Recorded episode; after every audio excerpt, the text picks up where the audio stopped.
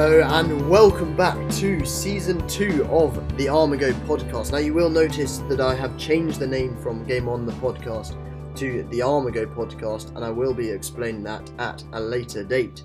Now, in season two, we've got some really, really, really exciting guests. We've got international sports players, we've got world record holders, we've got Olympic medalists. Um, so it's really, really very exciting. But firstly, I just want to tell you why I decided to set this up. So I set it up uh, around the start of the first lockdown, and it was really to try and find some motivation to stay fit, to stay in shape, to stay exercised, um, but also looking at the people around me um, as a chance to be able to provide them with some inspiration to keep them going through lockdown. Um, and it was great to be able to speak to all these la- athletes at this period um, of difficulty in all our lives.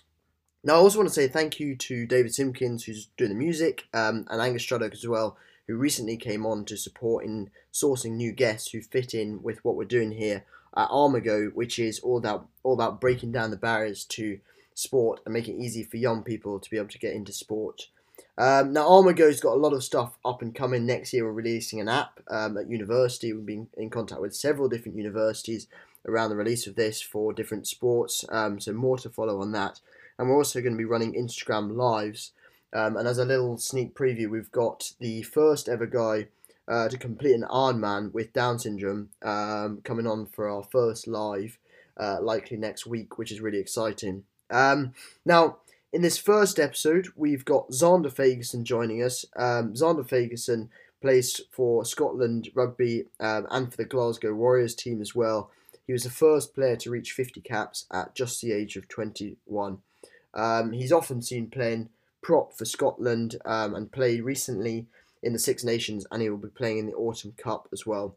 He is a really nice uh, bloke, devotes a lot of time to his family, um, and he's a phenomenal rugby player as well. So, without further ado, let's get into this.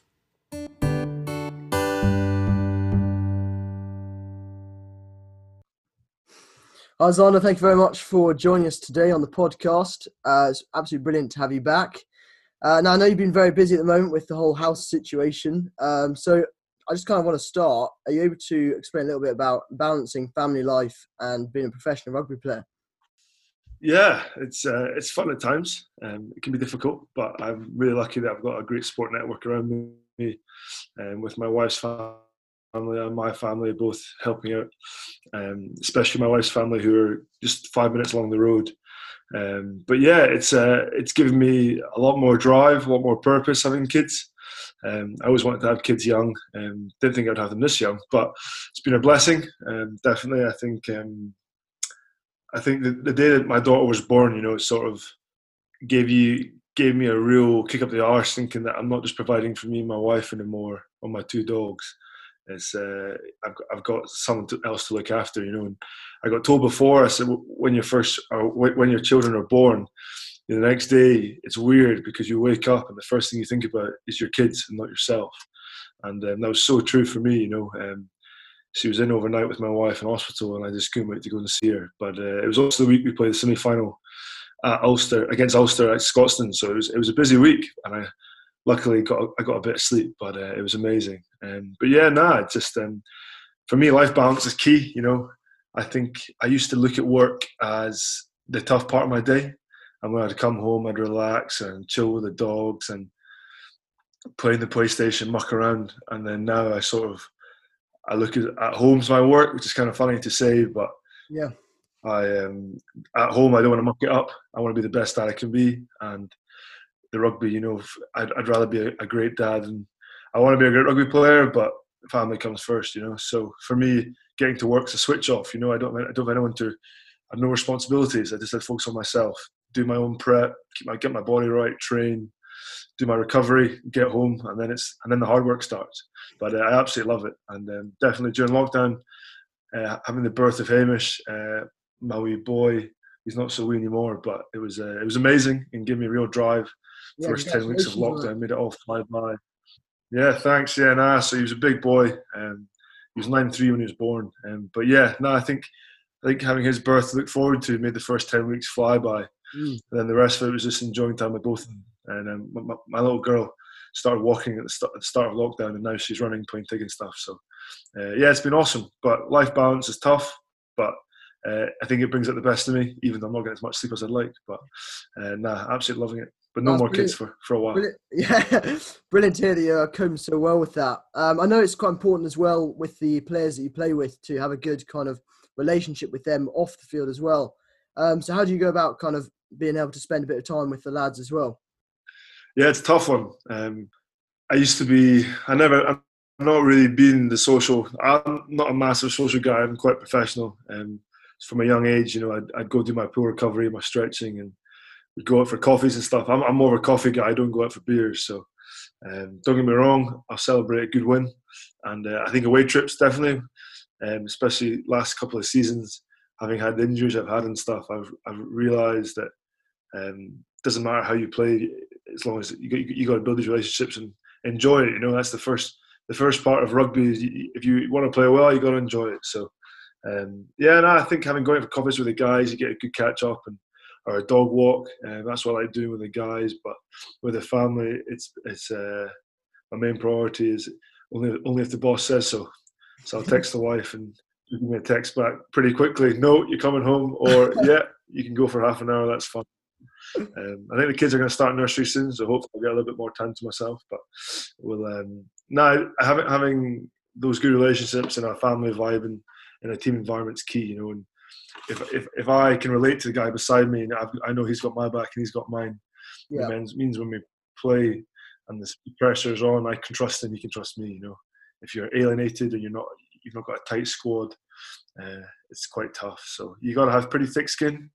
You get the piss taken out of you a lot, especially when you're a young boy. But I've uh, I've done my time. I'm now not one of the young ones, so that's on to someone else. So yeah, no, it's good. Like you, you mentioned about kind of being quite professional from a young age. Um, so I'm interested to hear when did you actually you know get into rugby, uh, and then I'm also interested to know when did you start properly taking it seriously uh, and start aiming to be a professional rugby player that you are now. So yeah, I started playing rugby. It was touch rugby in primary three. Um, my dad played. My my grandfather didn't play, but all my uncles played. Um, my grandfather was the chaplain up at Rannoch School, and uh, so his famous one is he he taught Tom Smith, um, the famous player. Sadly, is with cancer just now, but um, he said he gave he said he was a phenomenal basketball player, and uh, he gave him all the tools, he all the all the ball handling skills he's got now were due to my grandfather. So uh, he'll appreciate me telling everyone that. But uh, yeah, so starting primary three, dad really pushed me into it, and um, said just give it a bash, you know. And I think um, primary three was touch. I wasn't too invested, but I enjoyed playing with it and stuff. I was more into football, and then primary five came and it was full contact, and I was like, so I got to hit him as hard as I can, and I don't get in trouble this is brilliant. So of course, um, yeah, loved it from then on, and then took it all the way all the way through. Yeah, ever ever since, and uh, took it home and I tackled my little brothers. So uh, that's why Matt's a, a rugby player as well, and so was a, a Greece and my other brother Nathaniel. So uh, yeah, they, they got it pretty tight, but. We're, we're, quite a rugby family. We always used to watch Six Nations and stuff when it was on, mm. and uh, we, we, would love the summer tour games in November. We'd be all on TV, and it's sort of now it's not religion in our house because we're, we're all Christians and God comes first. But if there's rugby on, it'll be on the TV. So my mum hates it, but I quite enjoy it. but uh, yeah, so I, I, think for me, I've always, I've always, been. I think we spoke about it before, but my parents were really great, and they pushed all of us, all me, me, all my siblings, into loads of different sports. So mm. I did tennis, I did badminton, I did swimming, I did kayaking, I did rock climbing. I, mountain biking for me though was the big one, and because of where we live, as you'll know, there's not much to do. Um, so it was golf and mountain biking for me for a long time. Um, and then when the rugby season started and the weather got bad, it was then hitting people and playing rugby. So it was, uh, yeah, I got a great life balance with that. And my parents were really good at making sure they didn't push us and force us into anything. They just said, if you enjoy it, you do it. So they, they, they never moaned about being our personal taxis uh, for the last, what, however, 20 years. And still, I think they're still driving my sister about all, all over the place. So they've had tough innings, but they enjoyed it. But yeah, nah, I think for me, the penny dropped when I went to Strathallan. Mm. I went there my last two years at school and into boarding school in Perth, and uh, I got a scholarship there for rugby. And at the time, the um, director of rugby, Andy Henderson, who was massive for me, a key player in my development, and uh, sort of I moved to tight head prop. And then from school, did all right. Didn't really do that well at, in my exams because I met my wife and would rather hang out with her than do my studying. But uh, left school and I can persuaded mum and dad that if I wanted to be a professional rugby player, I needed to move to either Glasgow or Edinburgh to get some adult rugby in. And so I would have loved to play with Dundee High FPs, which was always the goal. But sadly, uh, I, had to, I moved to Glasgow and played for Hawks, which was a phenomenal club and really welcomed me in there. And I had a great coach there in Jimmy Sinclair. But that first year I was at college, I managed to persuade mum that I would do some studying to get me to Glasgow and she would help me out. I had a two bed flat with a Kiwi guy who played for GHK, the club beside us, good guy called Paddy. And yeah, I literally, it was chicken and rice, you know, it was a proper tight budget. Lidl every Monday, we'd get as much as we could for our budget for the week. I didn't have any money to go out. I barely had enough money for going out for a few drinks after the game. So the older boys looked after me pretty well, made sure I was legless. But uh, yeah, I had a great year with, at Hawks. And then I was doing all my training um, in the Scotstoun gym with the, with the academy pretty much. And then all my extra sessions at Lochinch. So yeah, it was sort of, I was a, a professional rugby player on a tight budget, funded by myself, going to college as well. So for me, that was probably my hardest year of rugby I've ever had, you know, just trying to balance everything out and money was pretty tight. And um, yeah, I had to make some sacrifices. And when all the boys were going out the, for beers and stuff, going out for food, I sort of had to say, well, I, I can't really, I can't go out tonight. I'm going to do a pool session or I'm going to go and do some stretching or do some analysis and make sure that I was ready for the weekend. So it paid off. Did you say it um, almost um, it almost pushed you harder? You know, knowing that these guys perhaps you know because you know as you say you're eating rice and chicken and that's about it. Um, do you think that that sort of the, the environment that you're in almost pushed you harder to go and achieve more? Yeah, definitely gave me a hunger. You know, I, I left school pretty heavy. I had everything given to me on a plate. Uh, schoolboy rugby, I was 135 kilos at 17 at school. I could squat 240 kegs for five and bench 150 for five. You know, I was super strong, super big, terribly unfit. But schoolboy rugby, I sort of, I was the biggest player on the pitch most of the time, um, which was quite easy for me. It was then the step up to adult. I, I was playing. I thought I would go and play for Hawks first, and literally first training session, I got absolutely drilled in the scrum because I just moved to tight tighthead that last season, and uh, I was really lucky that Jimmy Sinclair, the forwards coach there, he was awesome for me, and um, really set me set me straight. Did loads of extra work with me, and really gave me a hard time. But I was in the twos that whole year, and uh, it really gave me a hunger because I, I, of course, thought I was the big balls, and then got brought down a few pegs and really humbled me, which at the time I was pretty gutted about. But it was the best thing to happen to me, you know. And uh, we had a really great twos team actually that year. We competed with the ones quite a lot in training and I got I got to scrum against some great props at, at Hawks, so it really helped me develop. Uh, when you say when you say Jamie was a, a great coach for you, um, you know what were the sort of things that he was doing for you that pushed you on to the next level? Uh, Jimmy, uh, Jimmy Sinclair, I call him the Snorlax. He's got a great mustache. He's, he's a great man though, and uh, yeah, he was just he would ride me pretty hard. You know, if I was in training and I mucked up a pass, he'd be like, "Zander, what are you playing at?" And then if I um, if I missed a tackle in training or in a game, you know, he'd go over games with me. Before every training session, I'd be there for half an hour before, looking at my scrums from last weekend with him, and he would sit down with me and say, "Right, this is good positioning. This is your feet were too extended. You need to work harder here on the hit, you know." And he would then take me out, and we would do extra hits on the machine. We would do body shape stuff. He was just he went the extra mile for me, and I, I really appreciated it. And uh, I probably don't tell him enough, but he was uh, he was awesome for me. But then as that season went on, and I went from adult rugby to under 18s. I then made, I then was lucky enough to get selected for under 20s Junior World Cup, which was an unbelievable experience over in New Zealand. Uh, made some great friends there and had a great time. But the, the under 18s to under 20s is a big step up. It's a lot bigger boys, and the scrums especially was tough. So for me, it's sort of baptism of fire, but I really enjoyed it. Now, I know you were the uh, fourth youngest prop in Scottish history when you started playing for Scotland at just 20. Um, so, what was it like, you know, being so young with all these older players? Yeah, looking back on it, I was I was really my shell, you know. Um, my first camp, uh, Jim, Jim, Hamilton was there, and he's he's a funny guy, and he was proper getting stuck into me, you know, but in a nice way. But he was he was just taking the piss out of me. I was just like laughing at it, like not saying anything. Didn't really talk much.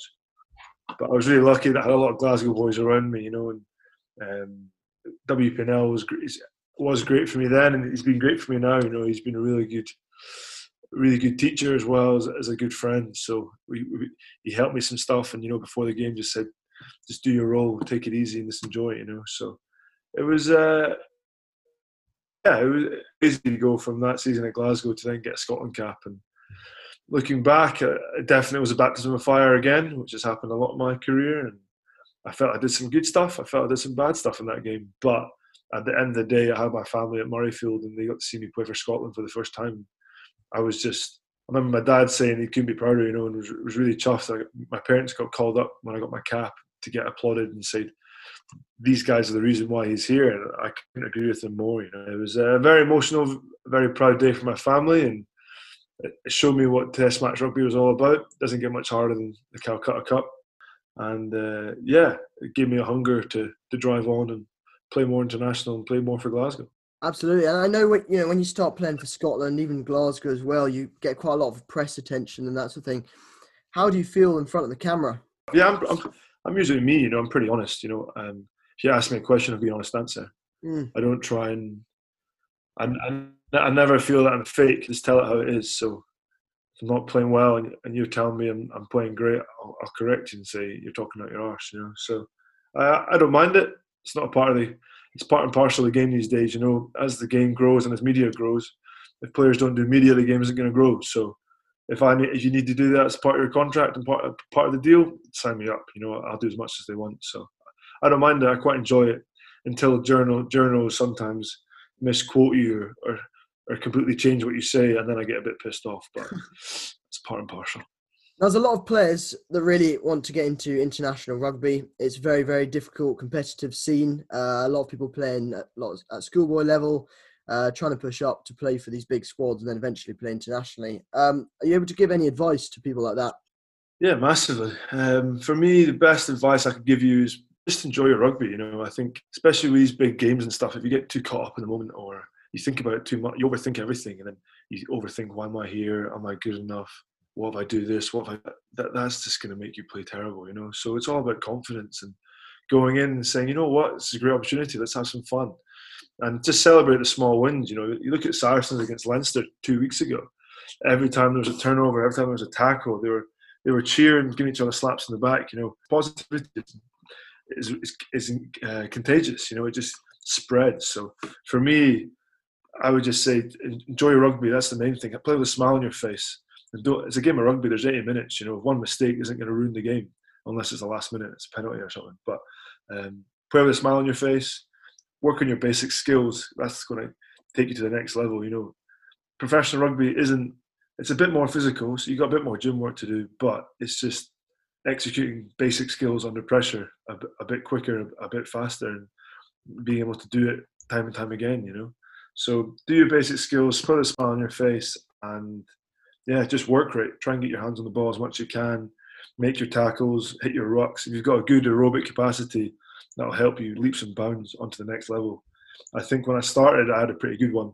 And then over as time got on, I got too much into the mantra of tight head prop can be as heavy as he wants and he'll be fine. So as a tight head prop that loves to get his hands on ball and be involved as much as I can, I've lost a bit of weight over lockdown I'm feeling ten times better for it. So yeah, that's my key my key three. Um, enjoy it, basic skills and work rate. And should people be worried about injuries and that sort of thing? Because I know rugby is a game where you're pretty prone to getting injuries, uh, and it can put you out for a long time. Uh, and you know, sometimes in some cases it puts you out completely. Um, so has that ever been a big worry of yours? I think in life, if you look at all the risks and risk and reward of doing everything in life, mm. you won't drive a car, you won't walk off the pavement because you've got more chance of being hit by a car or being killed. You won't go up do any uh, thrill seeking or anything. You won't mountain bike, you won't skydive, you won't do anything fun. So rugby is a dangerous sport, but if you do it correctly and you learn the basic techniques and the basic skills of tackling, get your head on the right side, it's a very safe sport. Um, concussion is a problem in all contact sports, but with doing the right neck stuff, getting your head on the right side, and making sure that you're ready for rugby, you should be fine. Don't hold me to that, but what I hate seeing is I hate seeing guys rock up and just running straight into a session. Do your warm up, as in do your calves, do your hamstrings, do your quads, warm up your neck, which is the key thing, especially for front row, which does my head in. That you see guys just walking up, out, walking out out the car, straight with boots on, do nothing, go straight into scrums. And me, for me, that's just screaming, my neck tomorrow's gonna be agony. So warm up your neck, and just yeah, be smart with it. You know, um, you've seen guys like Cheslin Kolbe, if he can play against someone who's 155 kegs in his team called Joe Tekori, the big second row, I think you're fine, you know. Um, but it's up to you. It's a lot more fun than football. You probably get more injured at football, more tib fib breaks. There's more ankle injuries and calf injuries. So ah, do your do, do, do your due diligence work out what sport you enjoy and just go for it because otherwise if you worry about everything you won't do anything you just stay in your room watch sky and you watch everyone else do so, yeah pretty sound advice. Brilliant i really like that. Um, and also you know once when you're at this international level uh, it's obviously highly competitive uh, there's a lot of very very good players but there's also occasionally some exceptional players. Uh, and what is it for you that distinguishes an exceptional player from a very very good player? An exceptional player for me is someone who week in week out consistently is of their game. And there's a few come to mind, but the one for me who's consistently at the top of his game, and you know what you're going to get from him every time, even though his body's broken, is Rob Harley for Glasgow Warriors. I think he's played something like 230 games for Glasgow. I think maybe 15 or 20 for Scotland. The guy's he even if he's got even if he's got a little niggle or something, you, you know he's going to give his absolute all. He's going to hit his rocks. He's going to make his tackles. He's going to give you everything he's got. And as a fellow player and as a teammate of mine, that's all you can ask of anyone. If he gives, if you give your all, you can't ask for any more than that. And he does it every time he plays. So for me, like, that is exceptional. He's not getting all the plaudits, and he's not Finn Russell doing chips and chases and stuff. But what I would say to that is how many times is it coming off and how many times is it not coming off? You get some guys who can change a game in a moment, like Finn did at the weekend, which was pretty amazing. But the ones for me are the guys that do week in, week out. Like take take Joe Simmonds for example at Exeter. He week in, week out is winning for that team, kicking his goals and driving that team forward. So yeah, there's there's different classes for me, but we, we want an exceptional player. Rob Harley for me is top top top, top of the pile.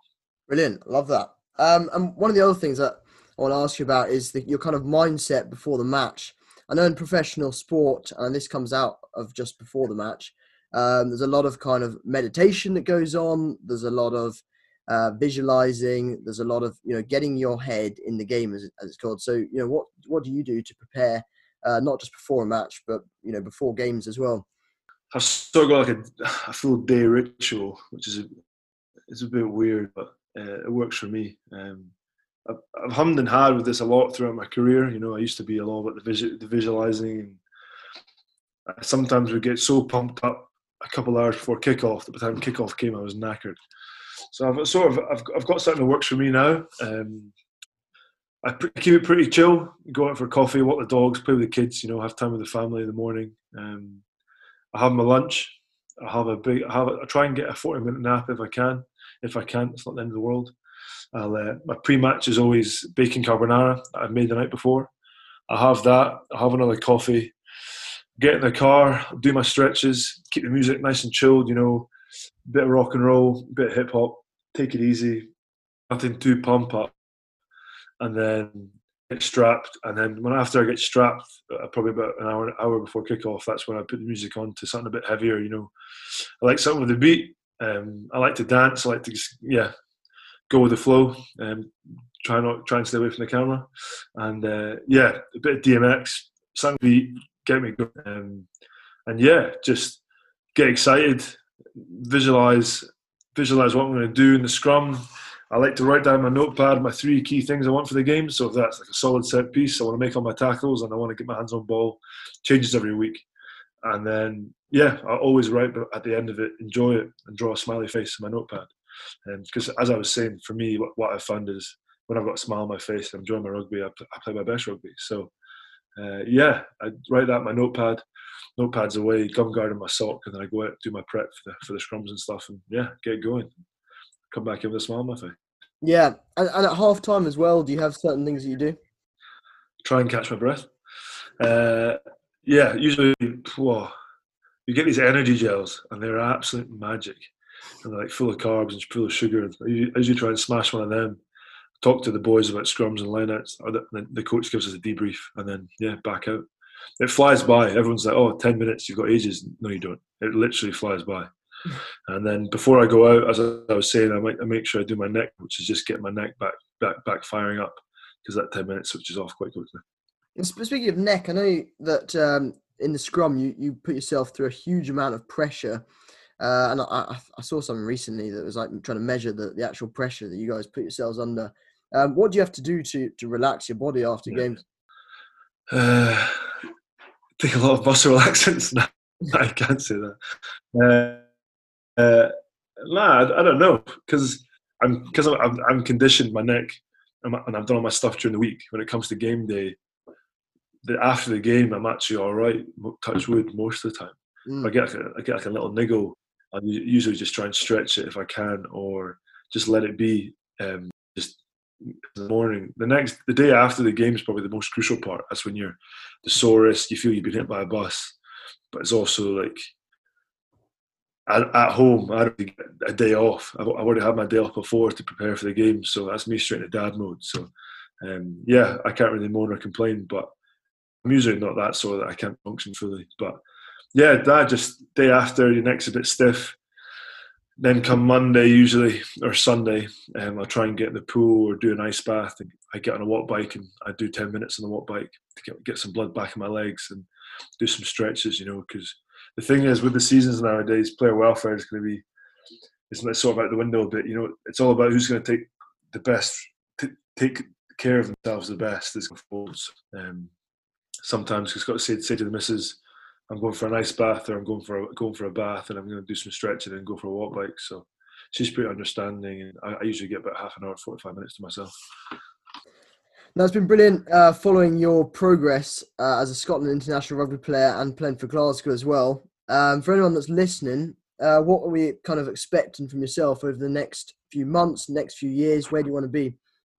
Yeah, I don't know. Uh, I think for me, I'm really enjoying my rugby. Um, Glasgow's a great team to be part of, and we got so close last year to a Pro 14, uh, winning the Pro 14. So this season has had its up and downs. You know, we probably didn't kick on as much as we should have in the start of the season, but a few Six Nations and stuff and boys away. So yeah, I'm just really enjoying my rugby, and for me personally, you know, just want to keep building what I've been doing well.